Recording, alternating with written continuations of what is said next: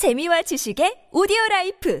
팟빵 안녕하세요. 군사도복입니다. 우크라이나 전선에서 러시아군의 패색이 짙어짐에 따라 어떻게 이런 어처구니 없는 일이 일어날 수 있을까 하는 말로도 모자랄 지경에 황당한 일들이 벌어지고 있습니다. 푸틴이 예비군 30만 명을 징집하는 동원령을 선포하면서 국가적 혼란과 집단 패닉이 발생하는 가운데 우크라이나 전선에 나가 있는 러시아군 내부의 상황은 더욱 심각한데요. 지휘 통제 능력이 완전히 박살나버린 러시아군 내부의 혼란한 상황은 동부 전선에서 여실히 드러났습니다. 푸틴의 총알받이가 되지 않기 위해 도망치던 러시아군이 동부 전선에서 수상한 병력 들 상대를 마주했는데요. 이들이 우크라이나 군이라 생각하고 이틀에 걸쳐 격전을 벌인 상대는 알고 보니 같은 러시아군이었다고 합니다. 세상에 아군끼리의 전투 결과 러시아군 제208 코사크 차량화 소총연대는 최소 70여 명의 사상자와 5대 기갑 차량을 잃는 어마어마한 피해가 발생했다고 하는데요. 어떻게 이런 일이 일어난 걸까요? 전문가는 아니지만 해당 분야의 정보를 조사 정리했습니다. 본의 아니게 틀린 부분이 있을 수 있다는 점 양해해 주시면 감사하겠습니다. 현재 러시아군은 러시아군, 체첸군, 돈바스 반군, 바그너 그룹의 용병 할 것 없이 전선 곳곳에 서 마구 뒤섞여 있어 러시아군 내부의 지휘 체계는 사실상 완전히 박살이 나버린 상태입니다. 그리고 이번에 발생한 러시아군끼리의 교전과 대량의 살상 피해는 이에 대한 확실한 증거인데요.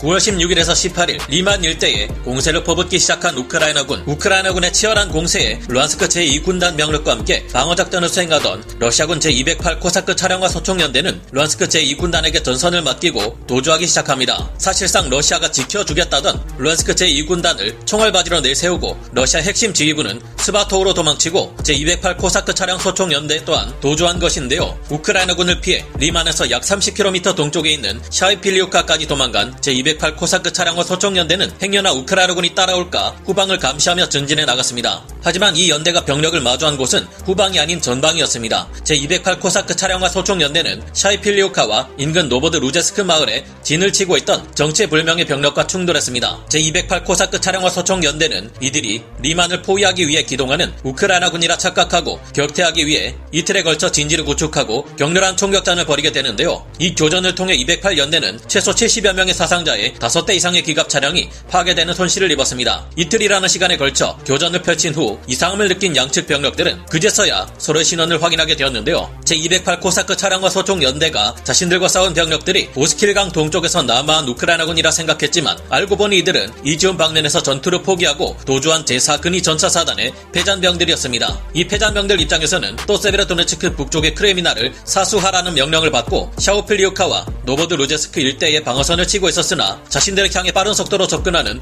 의문의 병력을 발견하고는 이들을 우크라이나 군으로 인지하고 선제 공격에 나선 것이라고 합니다. 이번 교전은 러시아 전선 지휘 통제가 전혀 이루어지지 않는다는 것을 단적으로 보여주는 굴욕적인 사건으로 우크라이나군은 앞으로 이런 러시아군의 약점을 더욱 집요하게 파고들며 이용하려 할 것으로 예상되는데요. 우크라이나의 진격은 시간이 지날수록 빨라질 것이기에 이와 유사한 사건은 전선 곳곳에서 더욱 많이 일어날 것으로 추측됩니다. 이전에도 헤르손에서 FSB 소속 러시아군과 체첸군이 약 약탈 물자를 놓고 서로 좋은 것을 가져가겠다며 야간에 시가전을 벌인 적이 있었는데요. 이처럼 러시아군이 서로를 알아보지 못해 서로 싸우는 현상은 우크라이나 군으로서는 더욱 유리해지는 일이니 앞으로 이 같은 일이 더 많이 발생해 러시아군이 전선에서 뒤엉켜 아무런 작전도 수행할 수 없게 되기를 기대해 봅니다. 오늘 군사 돋보기 여기서 마치고요. 다음 시간에 다시 돌아오겠습니다. 감사합니다. 영상을 재밌게 보셨다면 구독, 좋아요, 알림 설정 부탁드리겠습니다.